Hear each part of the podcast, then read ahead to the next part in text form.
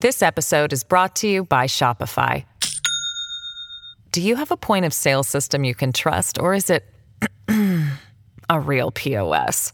You need Shopify for retail. From accepting payments to managing inventory, Shopify POS has everything you need to sell in person. Go to shopify.com/system all lowercase to take your retail business to the next level today. That's shopify.com/system.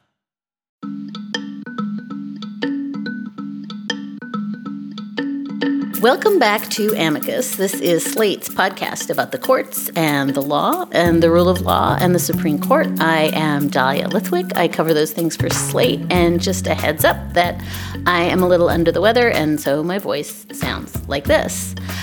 As we head into the midterms, there is an immense amount of legal news, including abortion protesters who interrupted oral arguments on Wednesday. According.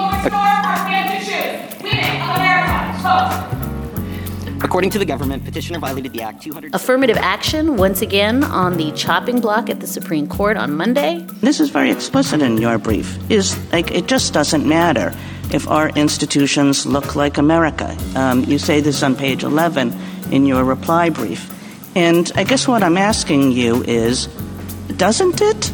And new reports that Donald Trump's lawyers saw Justice Clarence Thomas as their ticket to setting aside the 2020 election. Today's is another jam packed show. Happy weekend.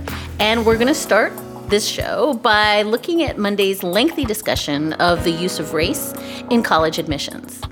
Later on in the show, we will interview political insider David Rothkopf about his brand new book, American Resistance. It's a look at the so called deep state actors who kept democracy from flying off the rails during the Trump years. This is all part of a systematic effort to eliminate the guardrails that keep an authoritarian from taking hold in the United States. Later still, Slate Plus listeners will get to hear from Mark Joseph Stern with a roundup of all the stuff we couldn't pack into this main show, including emboldened lower court judges again, guns again, and the midterm elections and the courts. Slate Plus members get access to bonus segments like my chats with Mark, ad free versions of all of Slate's podcasts, and they never hit a paywall on slate.com. What's more, Slate Plus members support all the journalism we are doing here on the show and at the magazine, and we are always so grateful for that. If you would like to show your support and become a member, please go to slate.com slash amicus plus for details. That's slate.com slash amicus plus. But first, evidently, race and racism have an expiration date. The only question is that date 2022 or 2028? The High Court heard almost six hours of arguments in a pair of cases concerning the future of affirmative action on Monday. The same High Court that wouldn't have a legitimacy crisis if only the press would stop talking about the legitimacy crisis is, I think, poised to overturn over 40 years of precedent regarding race conscious admissions at institutions of higher learning. There was very little talk of doctrine over those six hours. Not much discussion of text or history either, just a whole lot of feelings. Feelings, feelings about diversity, feelings about zero sum games, and of course, a lot of feelings about college squash players. Six out of nine justices appear to be in broad agreement with Chief Justice John Roberts' famous formulation expressed once in the parents involved case that, quote, the way to stop discrimination on the basis of race is to stop discriminating on the basis of race, end quote. And so I guess we're going to do that now. Okay. Today I am joined by Kara McClellan. She is former counsel with the NAACP Legal and Educational Defense Fund. She is the founding director of the Advocacy for Racial and Civil Justice Clinic at University of Pennsylvania's Carey Law School. Prior to joining Penn Carey Law, McClellan represented students and families in school desegregation cases and students and alumni in the SFFA v. Harvard litigation, defending Harvard's affirmative action decisions. So, Kara, welcome to Amicus. Thanks so much for having me. And I wonder if we can, having just said we failed utterly at oral argument, it seemed to me to talk about the actual cases. I wonder if you wouldn't mind just setting the table. Monday involved two separate cases, one out of UNC, one out of Harvard. There were two different sets of claims, constitutional claims and statutory claims. These cases were consolidated and then pulled apart again because Justice Ketanji Brown Jackson couldn't sit on the Harvard case because she had once served on Harvard's Board of Overseers. So I'm going to ask you to do that con law thing you do, which is just explain to us, if you would, the Harvard case, the University of North Carolina case, and believe it or not, what the sort of statute and constitutional provisions at issue are. Sure. And I should say, not only was there very little discussion of doctrine, there was also very little discussion of the record in either case. So to begin by just what's at issue in each case, the Harvard case is a challenge under Title VI um, and the UNC case is a challenge under the Equal Protection Clause. And the reason is that Harvard is a private university. But in both cases, this is a direct attack on 40 years of precedent where the Supreme Court has said over and over again yes, you can consider race as one of many factors in admissions um, and developed a test under strict scrutiny that universities have to prove that the consideration of race is narrowly tailored. And that means that they're not using a quota or assigning a certain number of points for considering race, but rather engaging in a holistic admissions process and considering each applicant. So I want to start by just making clear that this is a direct attack on the existing precedent under Grutter. And to just explain to the listeners how we got to this test, originally under Bakke, which was a fractured decision, the justices ruled out a remedial consideration for affirmative action. So it means that we're in a world in which affirmative action is not based on recognizing the history of segregation and inequality based on race, but instead it's based on a compelling interest of universities pursuing the educational benefits of diversity. And so that's where we are in terms of the doctrine. But in both cases, they not only brought a challenge to the existing precedent, but they brought additional claims. And so one aspect that's different between UNC and Harvard is that in Harvard, the plaintiffs have also alleged that there is discrimination against Asian Americans in how Harvard considers race or conducts its admissions process. That's not a claim that was brought in the UNC case. And to go back to the point about little discussion of the record, it was interesting because during the arguments, the justices asked a lot of questions about discrimination against Asian Americans in the UNC case, despite the fact that that was not, you know, part of the claims that the plaintiffs brought in that case. That was only a claim in Harvard. And, you know, just thinking historically, during Fisher, it's also the case that there were no claims of discrimination against Asian Americans in that case. And yet, Justice Thomas and Justice Alito in that case previewed that they were concerned about discrimination against Asian Americans as they described it. And actually, in their opinions, dissenting in Fisher 1 and Fisher 2 talked about discrimination against Asian Americans as an issue, even though that wasn't part of the record in those cases. So this inattention to the record is consistent. And really, I think the plaintiffs, Students for Fair Admissions, who are originally made up of Abigail Fisher and Ed Blum, saw the signaling in Fisher as an invitation to bring a claim of discrimination against Asian Americans. So that's part of the background for how as Students for Fair Admissions was created and brought these cases, the issue of discrimination against Asian Americans became part of the story. And there's been a lot of conflation between the issue of challenging race conscious admissions and the arguments that Harvard or UNC isn't complying with existing doctrine and the issue of discrimination against Asian Americans, which is an entirely separate issue. So, Kara, you just laid out in amazing granular terms the landscape, right? We have Bakke, which is a complicated, fractured plurality opinion, and the court essentially says in Bakke, you can use it for diversity purposes, not for remediation of past harms. That's reaffirmed really importantly in Grutter, which is the Michigan case where the court says really explicitly it's a factor It's not a checkbox, it's not three points, it's a factor, and it's part of, you know, what you've described as a sort of holistic look at candidates for diversity purposes, not for remediation. And then Fisher, that's the last in the line where that's essentially affirmed. So that's the world we inhabit. And then I think what you've just done is say, and this is correct, and it's been really endemic at the court of late. There's actually a significant trial record here. There are witnesses, there are findings of facts, there was a substantial trial in each case.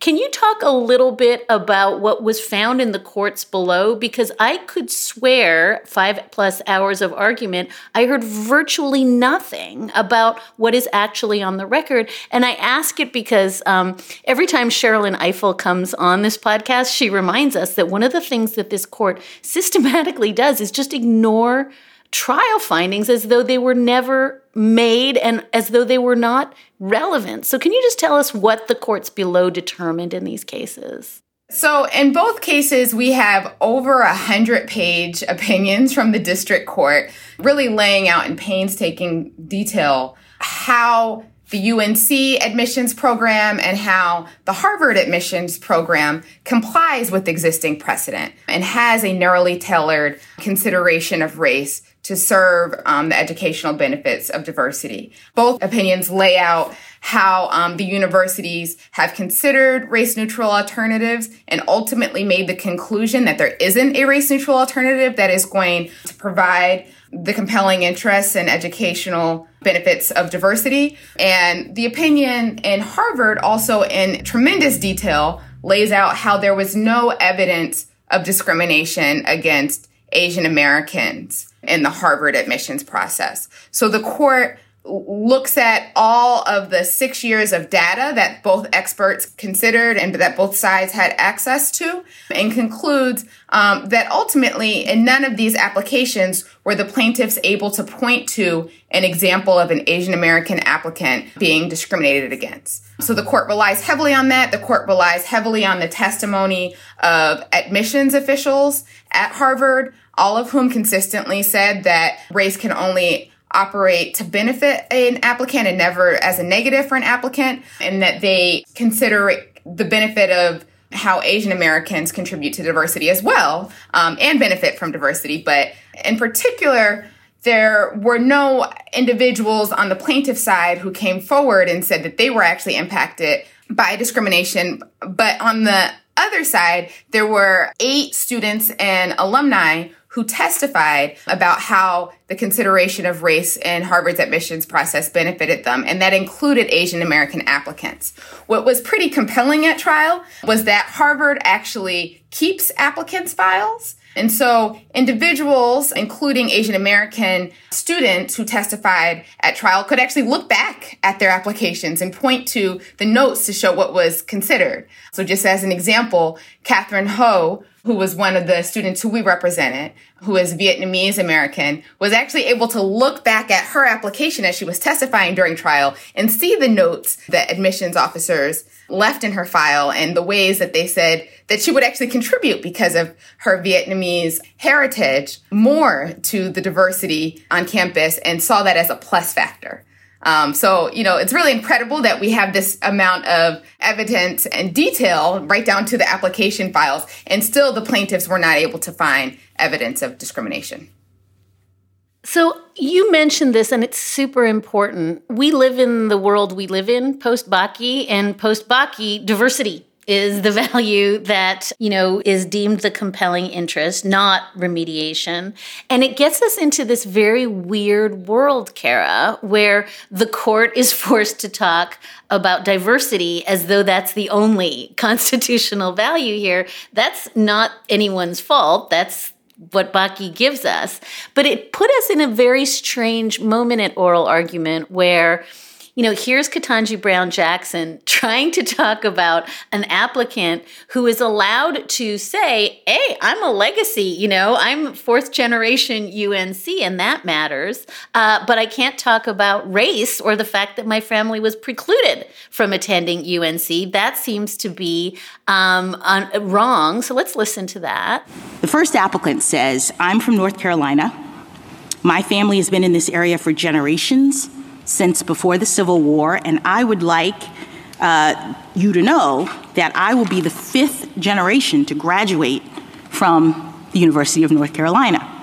I now have that opportunity to, to do that, and given my family background, it's important to me that I get to attend this university. I want to honor my family's legacy by going to this school.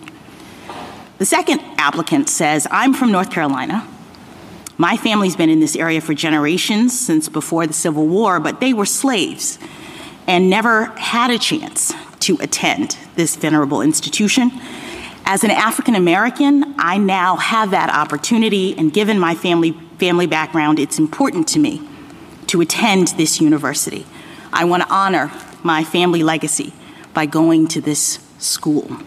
Now, as I understand your no race conscious admissions rule, these two applicants would have a dramatically different opportunity to tell their family stories and to have them count. The first applicant would be able to have his family background considered and valued by the institution as a part of its consideration of whether or not to admit him, while the second one wouldn't be able to because his story is in many ways bound up with his race and with the race of his ancestors. So I want to know based on how your rule would likely play out in scenarios like that. Why?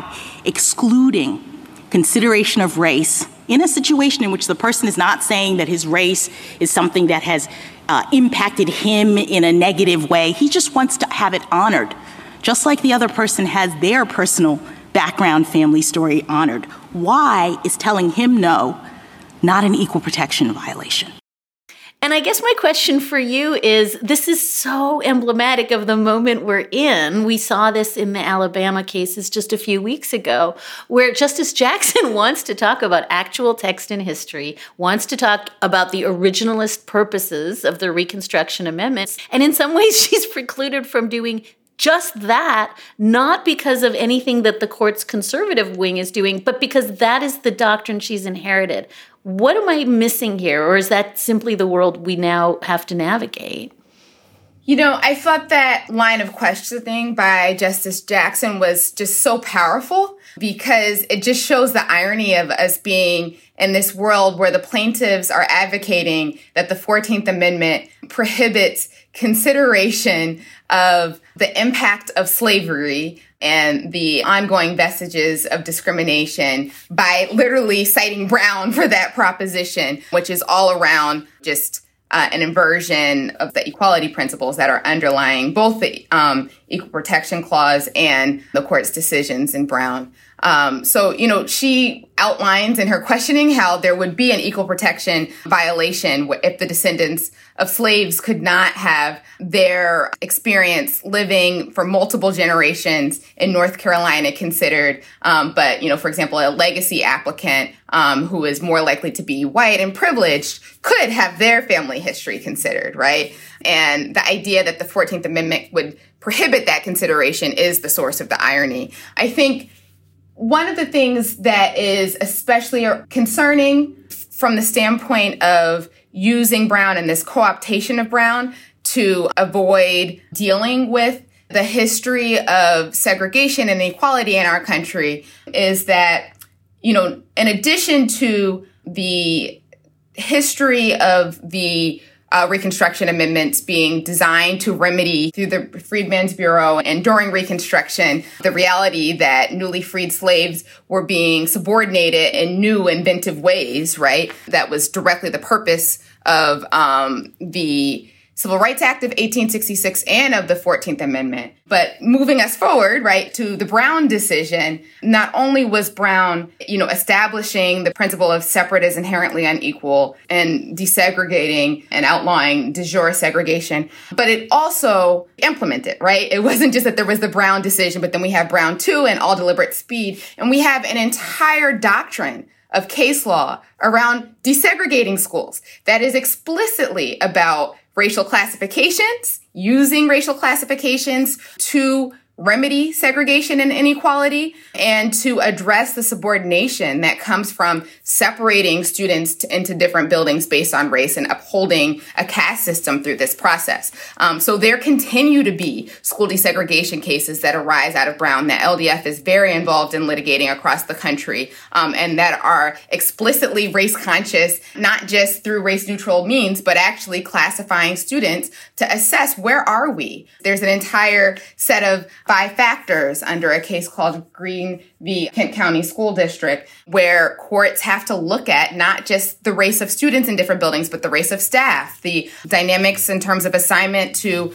advanced placement courses, in terms of discipline, all of these things, right? And so this is an entire race conscious process and project that developed out of Brown. So to try to use Brown to, to then say that it has nothing to do with anti subordination and it has nothing to do with classifying people based on race to assess where we are in addressing inequality is just uh, not only ahistorical, but denies that entire ongoing body of law.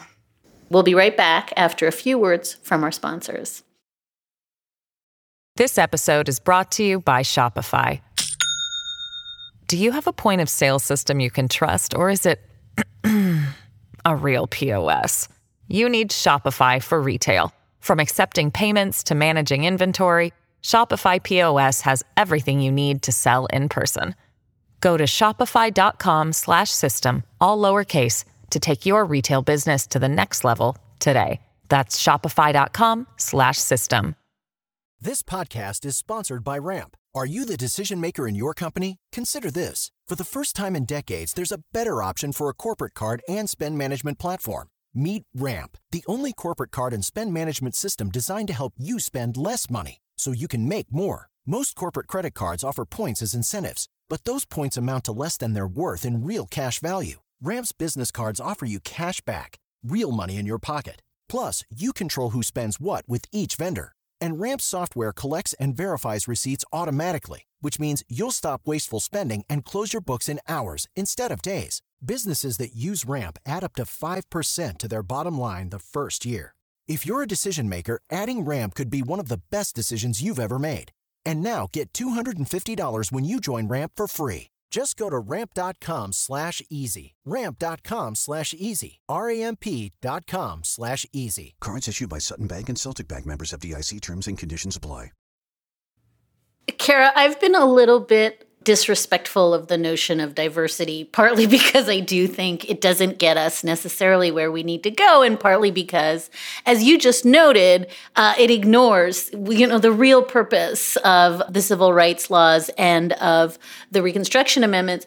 But there actually is a good answer to why, even if you only can play in the diversity playing field, we absolutely need to have diverse classrooms. And you know, we heard a lot of this from Solicitor General Elizabeth Prelogar at oral argument. So, so I want to play Clarence Thomas asking in this kind of almost Zoolander voice, like, what is diversity? What is this even? Someone explain to me what it, I'm sorry, I shouldn't have, I love Zoolander. But anyway, let's listen to him. Um, I've heard the word uh, diversity quite a few times, and I don't have a clue what it means. Uh, it seems to mean everything for everyone. Uh, the and I'd like you first. You did uh, give some examples in your opening remarks, but I'd like you to give us a specific definition of diversity in the context of the University of North Carolina. And I guess, Kara, I was really struck by the fact that time and time again, in the face of that questioning, people gave very good answers about why diversity matters and why this is an urgent constitutional value.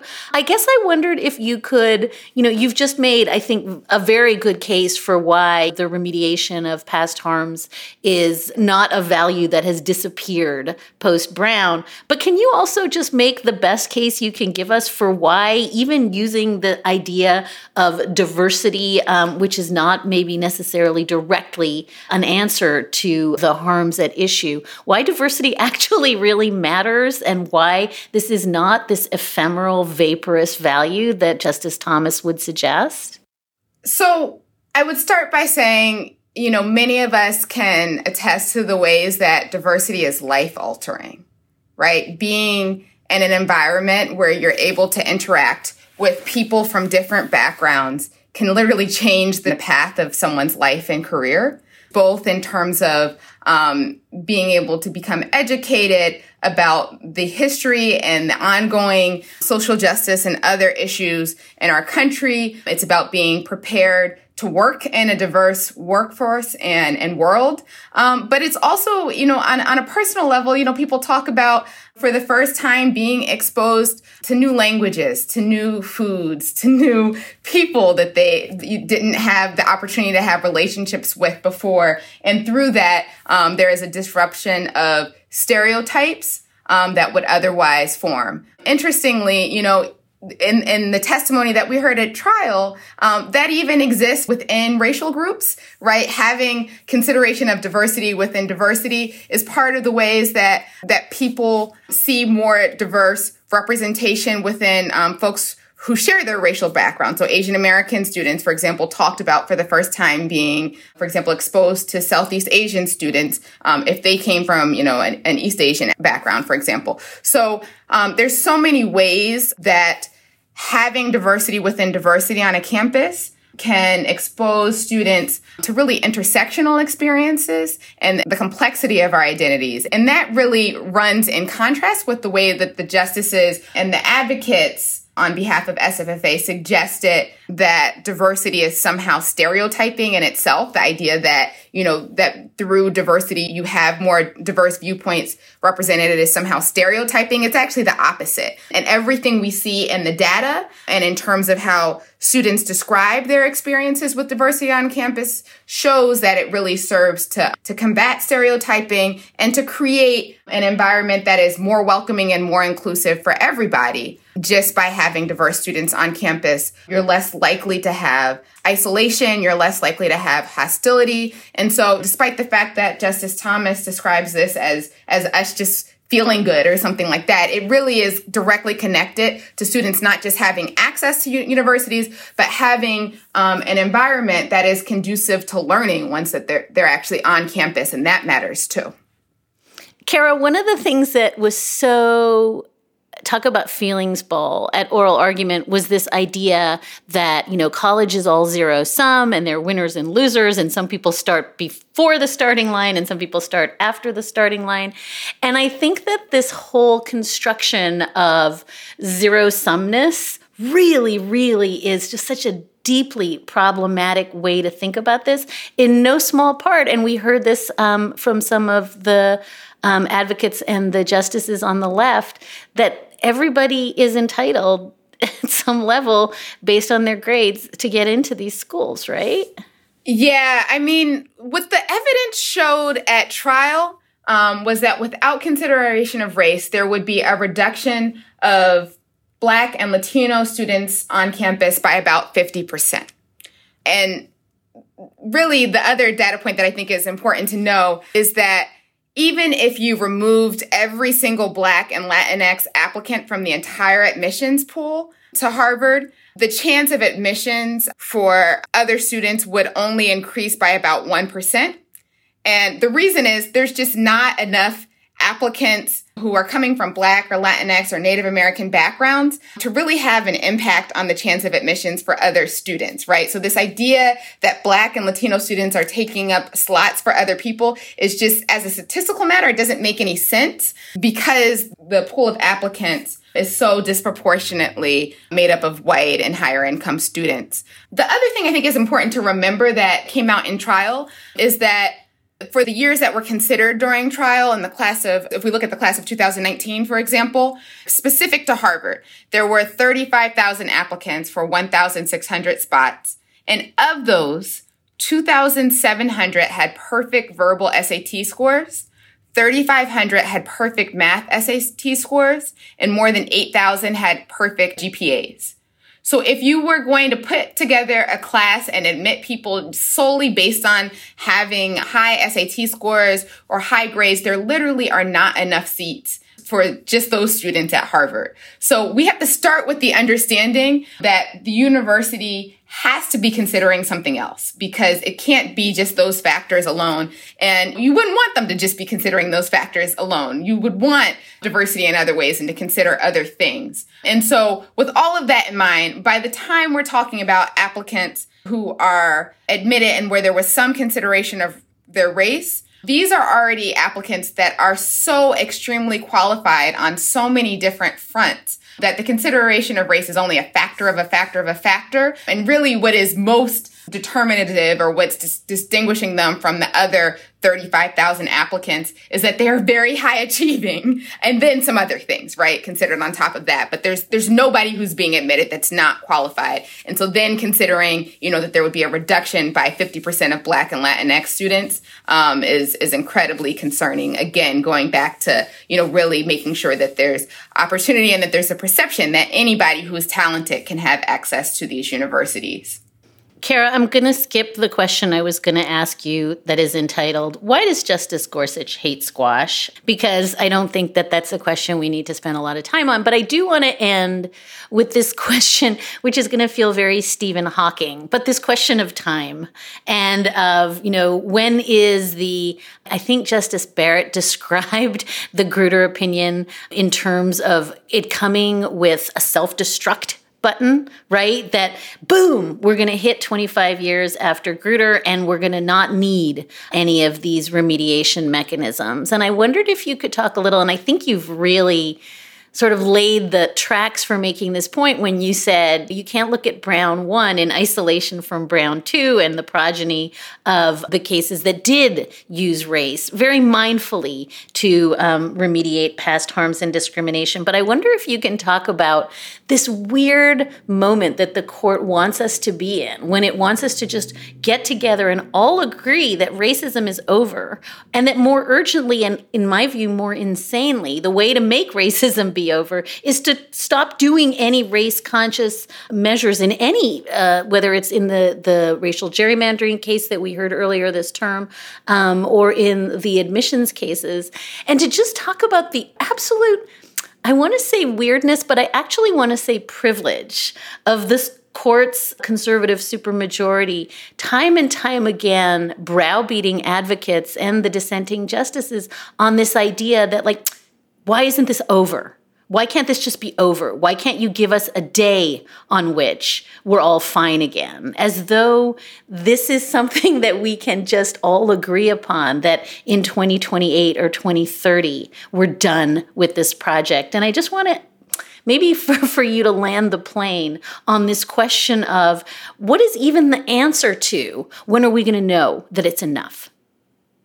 So first of all, you know, the idea of a time frame is usually tied to a remedial justification as a, as we've already talked about, the court has rejected that. And yet this question of timing keeps coming up again and again as if there's a time limit for diversity right? Diversity is a value in our country regardless of time. It should always be a value. Um, and, and knowing that there is access to universities or to leadership position, you know, that are created through the pipeline of these universities is important in our country in terms of the legitimacy of a meritocracy and knowing that talent is everywhere and knowing that um, because of that, if opportunity is available to everybody, universities and these pipelines should be available to everybody. That is going to be a value always in our country, I would hope. And I, the idea that it's time limited is just preposterous because um, it's part of what it means to be in a multifaceted democracy where there's people of all different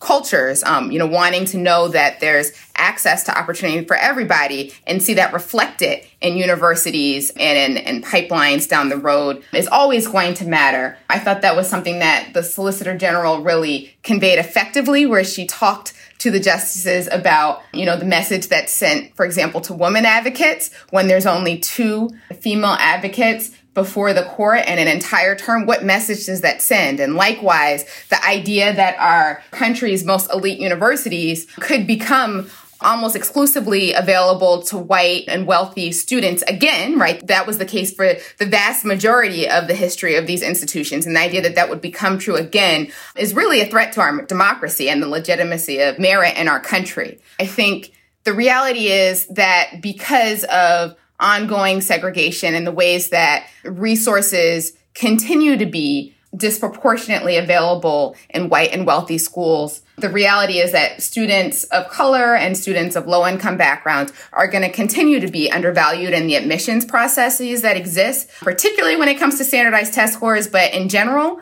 in their ability to create a competitive application based on these standards that are so connected with having access to privilege to do extracurricular activities, to take AP classes, um, to get coaching for um, standardized tests that without some consideration of the realities of race in our country, um, these universities are going to continue to be incredibly exclusionary to, to students of diverse backgrounds. And so we still need to be able to consider race. It's really at the core of ensuring merit and opportunity in our country.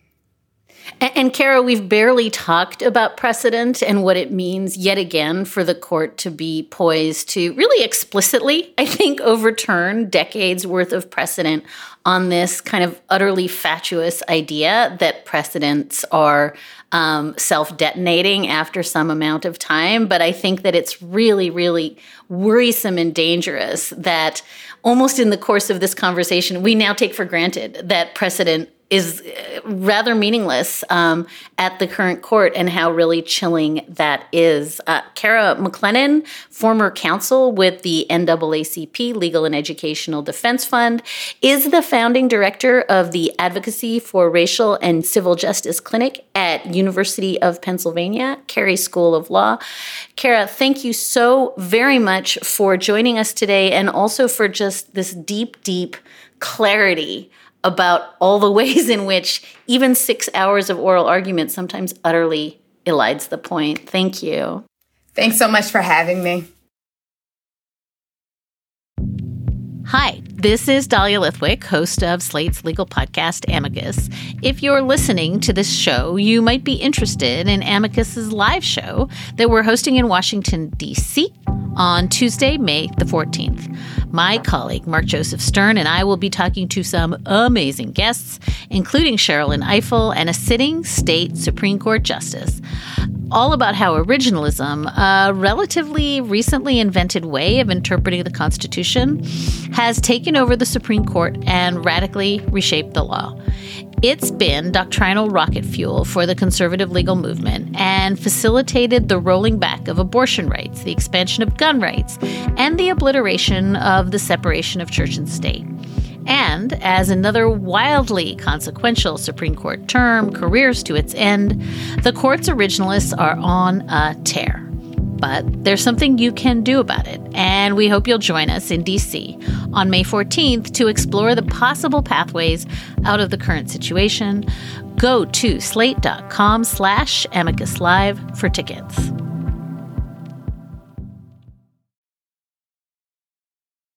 We're now going to turn to a question that I've been thinking about for a long time, which is do you stay or do you go if you're in the Trump administration? We're joined today by David Rothkopf, whose brand new book out this week is called American Resistance The Inside Story of How the Deep State Saved the Nation. David is a former editor of Foreign Policy magazine who worked on international trade policy in the Clinton administration. He's written several previous books. He's CEO of the Rothkopf Group, host of the podcast Deep State Radio that I've joined many times. David is also a regular columnist for the Daily Beast. And David's book is about the story of how what he calls an informal alliance of women and men working in agencies across the US government managed to work together to keep a really dangerous Donald Trump and his closest allies from doing irreparable harm, not just to the country and its allies, but to the planet as a whole. David, congratulations on the brand new book. It is absolutely wonderful, and it's a treat to have you on the show. Thank you. It's good to be here. Good to see you. And I think I just have to start with the phrase deep state because as you and I both know, this is kind of, you know, Steve Bannon territory. It's a notion of, you know, a bunch of pernicious, lawless people who are not patriots working diligently to undermine the presidency. And I know you're obviously flipping that on its head and you're valorizing it. But I am really curious about the choice, both in the title and throughout the book, to use the words deep state and resistance, which have been kind of co opted in some sense by the Trump team to mean something really nefarious. And you've chosen to flip both deep state and resistance to mean something good. I guess resistance meant something good before it meant something bad. So I just want to start with your choice of nomenclature here and why it is that you opted to frame the book around ideas that some might say were irrevocably damaged by Donald Trump and his use of those words. The reason I chose the term deep state is precisely because it has been vilified by the right. And I think we need to ask ourselves why are they trying to discredit this group of people? Because for the same reason that they came up with fake news to discredit the media, they are now trying to discredit a group of uh, people who are public servants who have, you know, sworn an oath to the Constitution and worked in the government for less money than they could have made someplace else. And it's all there's a purpose behind all of this. You know, it goes back. Well, the term deep state goes back a long, long time, right? I mean, the term deep state goes back to Turkey in the time of Ataturk, and there have been, you know, uh, conspiracy theories like it from the dawn of time. There's always been a theory that there's some secret group that's actually controlling everything, right? But the term deep state started getting traction in the United States right around the time Donald Trump started running because Steve Bannon and others embraced it because it was their variation on Ronald Reagan's idea that government is bad. Because that was a very powerful idea. In fact, it's one of the sort of organizational principles of the modern Republican Party. Reagan used to tell the joke, I'm here from the government and I'm here to help, is the big lie, right? Um, and well, why do you say that? You say it because then it lets you cut government programs that are helping people because everything in the government is bad. You say it because um, it lets you argue that what the government tries to persuade you, facts about an election, say, are not true. And in this particular case, the concern of Steve Bannon and some of the people around Trump was that these people would actually not follow the president blindly, but they would actually follow the law. And this is really about people and being a nation of laws rather than a personality cult or an authoritarian regime. And, you know, we go from the idea of the deep state to now, today, this idea of Schedule F, where it's like they want to say, well, we want to be able to fire all these people. And why do they want to fire them? Well, they want to fire them for the same reason they want to do each of the other things that are involved in weakening democracy packing the courts, getting secretaries of state who are going to rig elections, putting in place provisions that make it harder for certain kind of people to vote. This is all part of a systematic effort to eliminate the guardrails that keep an authoritarian from taking hold in the United States. It, it's so interesting, David, because one of the things that really comes through loud and clear in the book is how hard people work. And, you know, whether it's folks at DHS or national security folks or, you know, folks in the foreign service, you just get such a sense that their jobs are really freaking hard and that they work very hard at them. And one of the animating themes in the book is one that's been really worrying me. We might have talked about it on your show, which is the ways in which the current sort of conservative supermajority on the Supreme Court is similarly using that sort of Reagan-esque language to just deride civil servants, to deride government lawyers in case after case after case both at argument and when you know you read the opinions, you get the sense that it is just so manifestly easy for Neil Gorsuch or Samuel Alito to take a potshot at a government lawyer who's trying to do her job, whether it's, you know, issue gun permits, whether it's issue guidance on COVID, whether it's a school lawyer trying to figure out how to finesse First Amendment religion requirements and and and prayer. And I'm just really struck by the ways in which your book is pushing back on the idea that really I'm hearing coming clarion clear from the highest court on the land that every bureaucrat and every public servant is a hack and that they're all just pencil pushers and trying to apply the complexity of life to some law that's unerringly wrong and bad. And that it's kind of interesting because it is coming from inside the house, that I hear that critique coming from the court itself in ways that make it really hard for people who are just government workers, as you say, people who got into this to do service, uh, to be taken seriously. That's exactly right. And the origins, I think, go back, as I said, 40 years. They go back to the Reagan era. And again, we have to ask ourselves why do they want to get rid of these programs? Well, you know, it's because having a representative democracy is not in the interests of a minority, particularly the minority that used to control the country having a, a government that regulates industry is not in the interests of big businesses. Um, uh, ensuring that there is equity throughout the society uh, or a fair tax code is not in the interests of the 1% who have disproportionate power.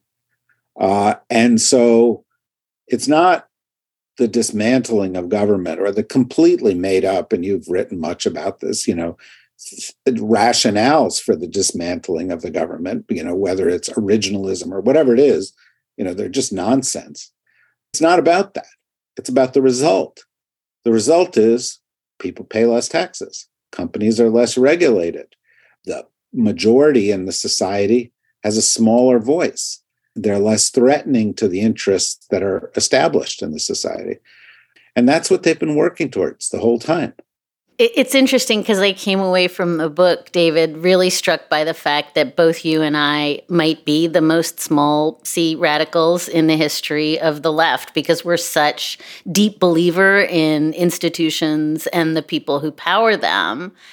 But I do feel like for me, the book cracked open this problem I've been grappling with from almost the beginning of the Trump administration, which is this, you know, thing that the economist A.O. Hirschman calls exit loyalty or voice, right? How you do this work of figuring out do I stay and serve as the adult in the room or do I go? And if I go, how do I go, right? Do I write a letter of resignation? Do I write a tell all memoir? And I think this book, more than any that I've seen, tries to apply some of that thinking to a lot of people who stuck around. And some of them, you know, have been vilified, as we'll discuss in a minute. It seems to me you can always justify staying, right? Right till the bitter end. You can always say, and I think one of the things that Hirschman says in his book is the worse things get, the more you feel you have to stay because you're the bulwark against, you know, full on detonation. And we can talk about some of the individuals you talked to later. And you frame a lot of this in terms of you have to figure out what your own line is. and at some point, when you know what your own line is, you don't cross it. But do you have some overarching theory of exit loyalty and voice that you came out of this project with in terms of I'm a good person, I'm a holdover, I'm just trying to do, you know, the right thing here. And it seems that if I go, Steve Stephen Miller is going to replace me with a complete nutter. Who stays and who goes and why? Um, well, you know, it's it, it is a big issue. And before the Trump administration took office, Brent Scowcroft, a Republican, former national security advisor, very sober, sensible guy, who was zero, no fan of Trump at all, said good Republicans need to join this administration because they need to take care of the government. And even at the very end of the administration, I talk about one story where a very senior person in the Trump White House on January 6th calls up a, another former very senior White House official crying. And he says, I don't know what to do. And the other official says, You got to stay because we need a transition. And these people aren't going to do a transition. But that's really what's important.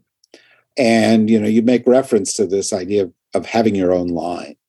And that came to me, uh, or is illustrated in the book, by a number of people who, before they took a job, went to see Steve Hadley, who used to be, by the way, an aide and colleague of, of Brent Scowcroft and became a national security advisor. And they said, you know, what should I do? And he said, well, go in, but know what your red line is. Know when resignation is called for. And I think resignation is called for when you are asked to publicly do something that you can't live with. That's that's the critical red line, right? I think a lot of people overestimate the power that their resignation is going to have in the press. You know, if you're Secretary of Defense and you make a big fuss, it'll have a big impact. If you're the Undersecretary of State, it will have no impact. And so you have to keep that in mind as well. And staying can help. So it's a very personal thing. And honestly, you know, I talked to 100 people. Some of them grappled with this from the beginning of the administration. Others put it off for reasons that I attribute to ambition. You know, some of them put it off for the wrong reasons. They tolerated really intolerable things for too long for the wrong reasons. They remain silent for too long for the wrong reasons. And some of them are the good guys. It's not Bill Barr who, like, you know, was the bad guy up until the 11th hour and then said, oh no, I, I'm not going to support a coup. I don't think that redeems him, although I'm glad he did it. But people like Secretary of Defense Mattis should have been more vocal sooner, should have stood up and called out the. And now it's totally contrary to all of his bringing up as a military officer. Um, but a lot of the things that he knew and other people knew should have been out there sooner because Donald Trump was not just an incompetent president or an ugly personality.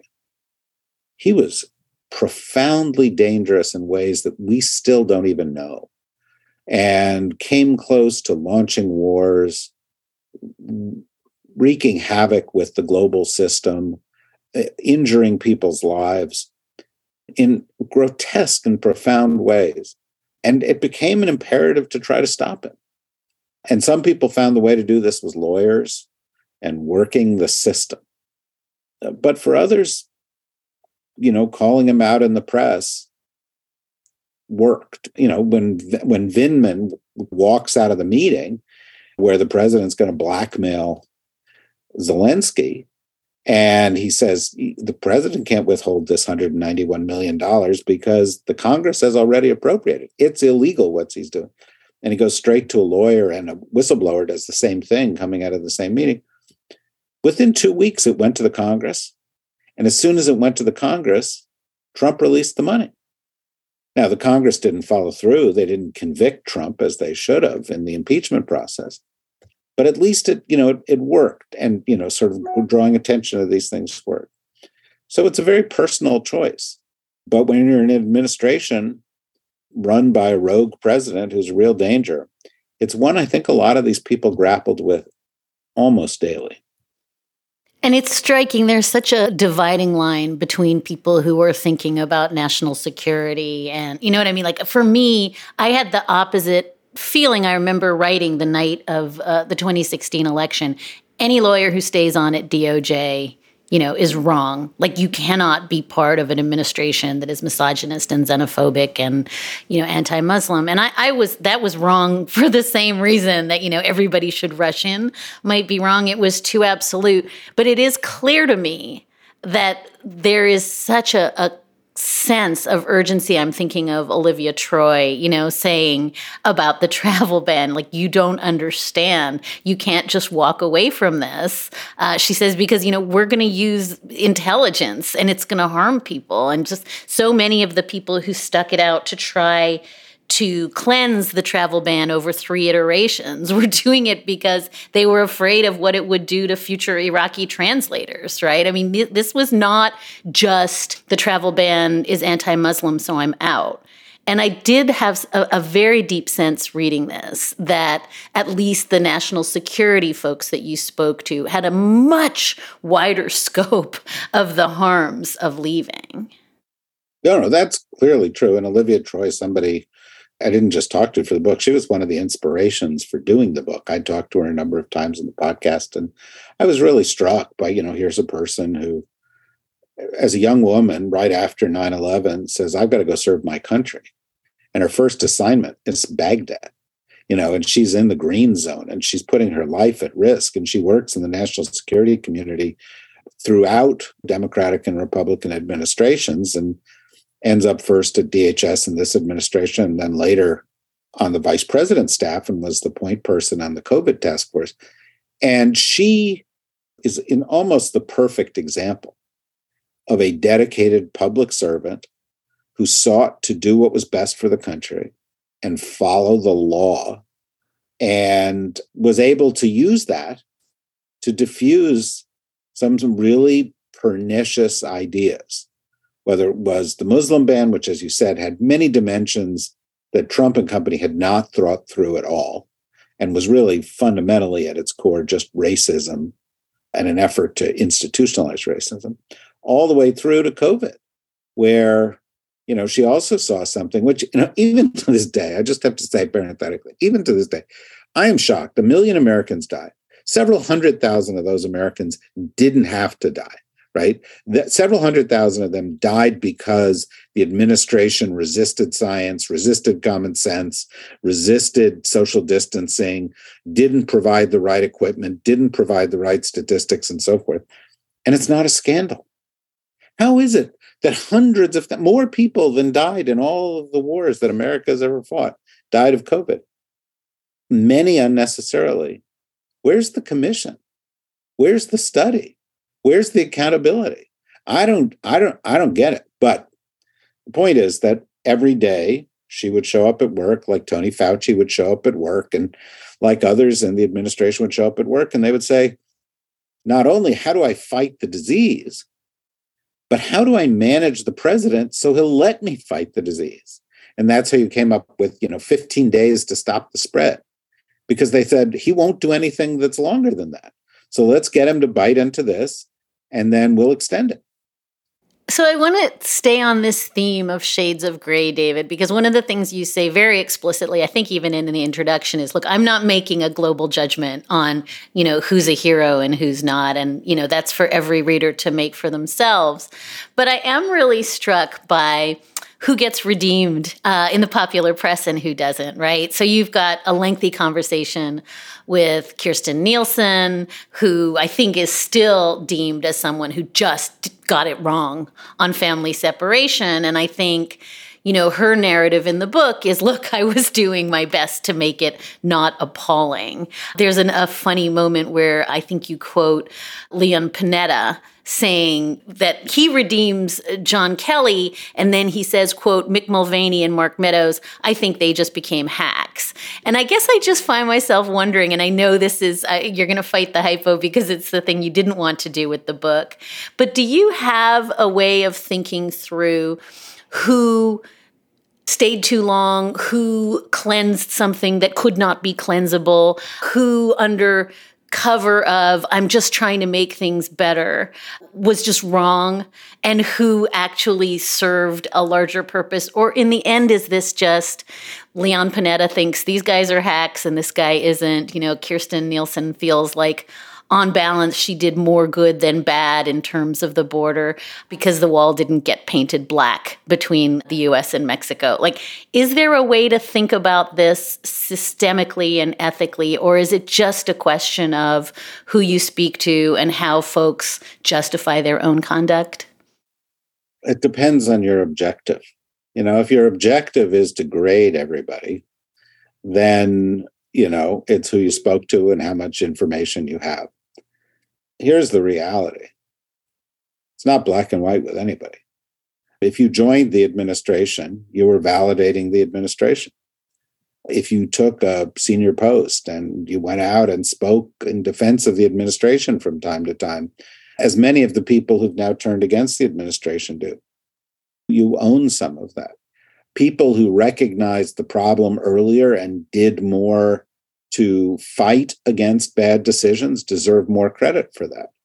Kirstjen Nielsen's an interesting case, you know, who is a lawyer who started out as a, you know, in chief of staff and has served in past administrations and expected certain norms to be followed and dealt with almost from the very beginning the reality that there was a separate Department of Homeland Security from the one created by the Congress that was essentially in Stephen Miller's office.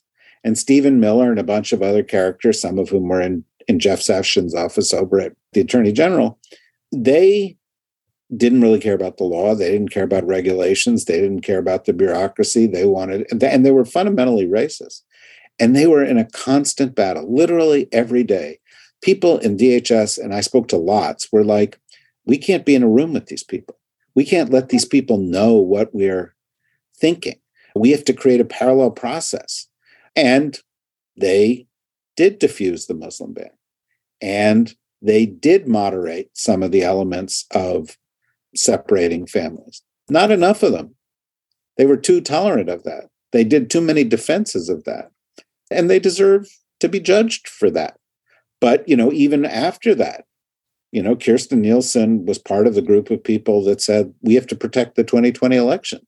And they got together, and that included the FBI director, and the National uh, Security Agency head, and Chris Krebs, who was working within DHS and so on.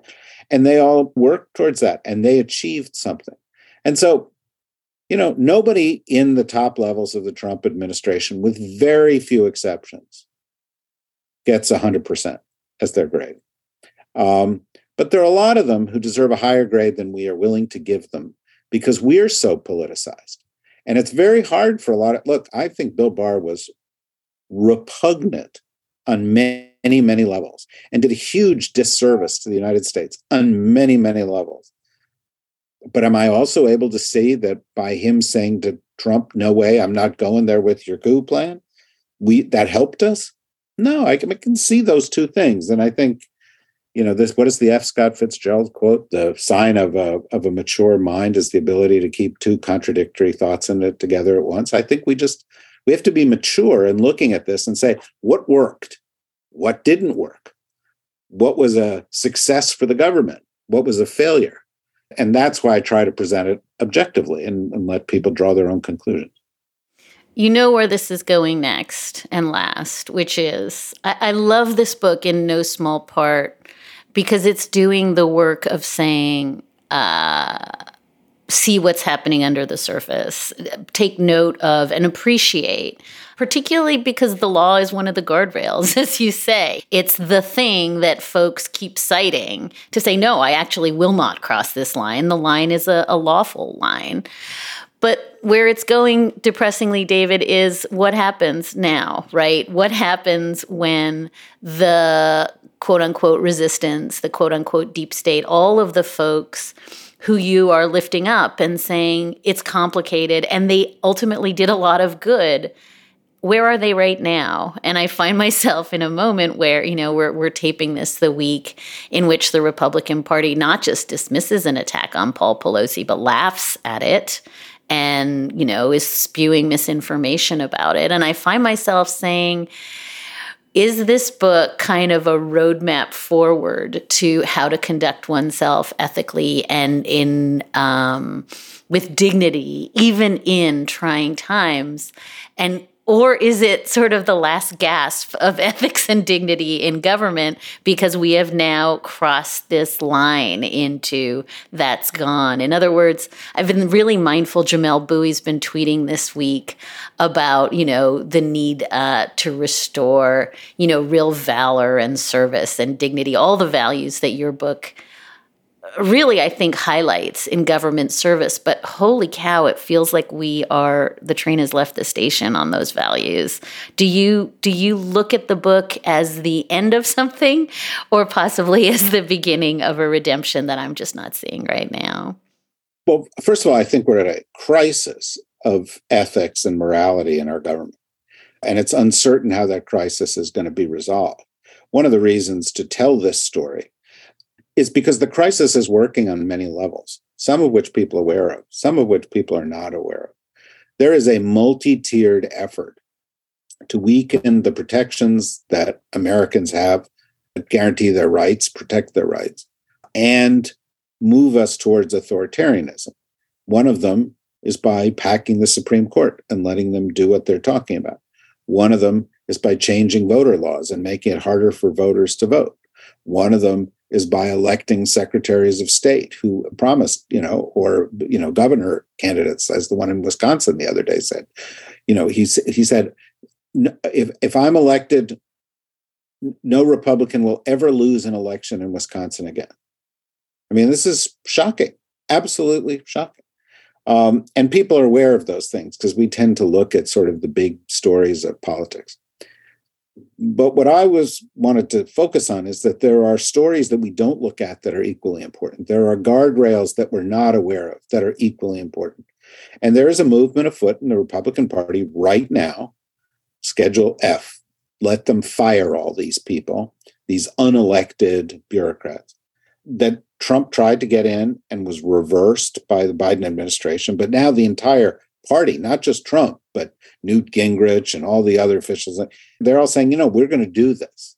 And if they do it, and if they're able to say, we're going to fire people who put their oath of office and the Constitution ahead of their loyalty to the president, then we're going to have a government of Ric and Grenells and Kash Patels and Chris Millers and Chad Wolfs and so forth who don't protect us, but protect the president.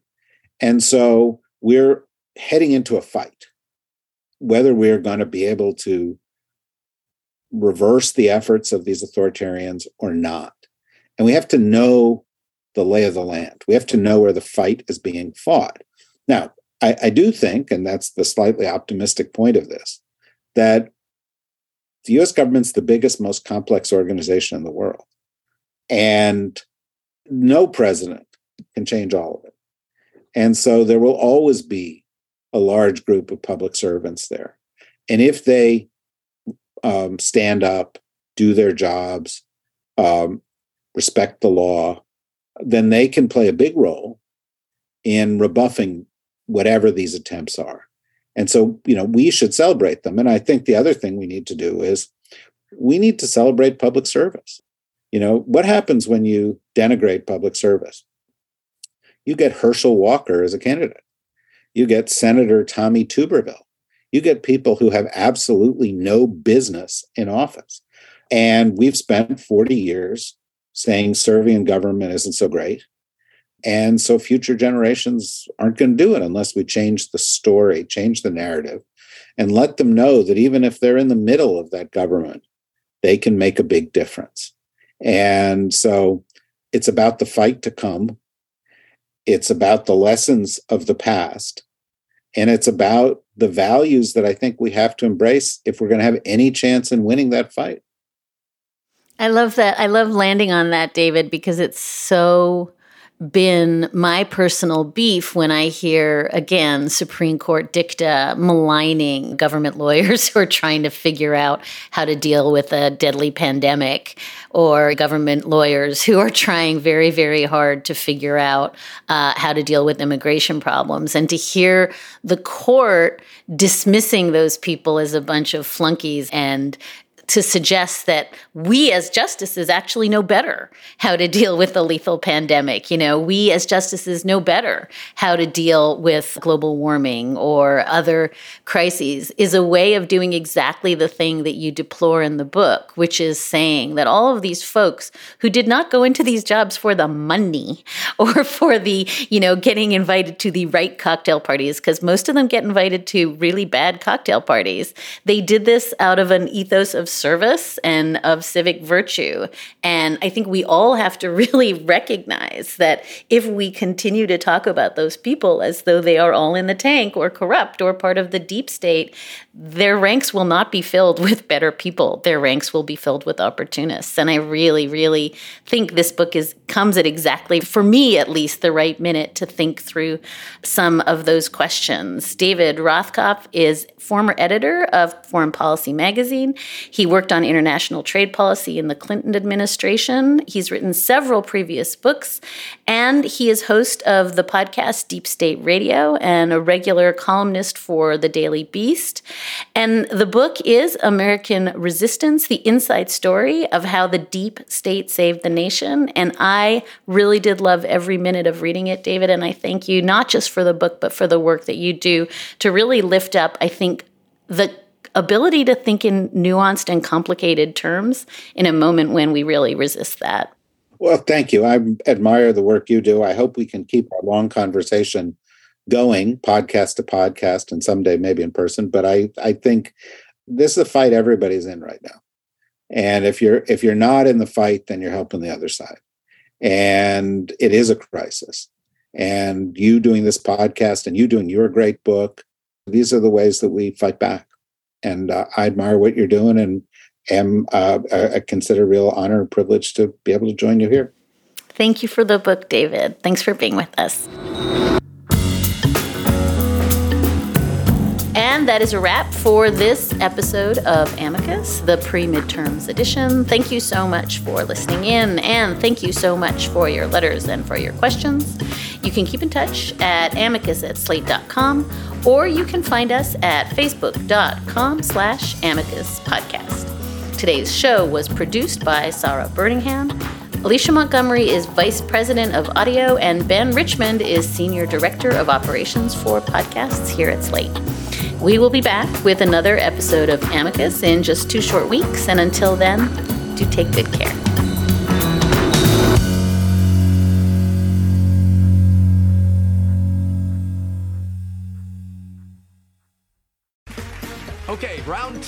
Name something that's not boring.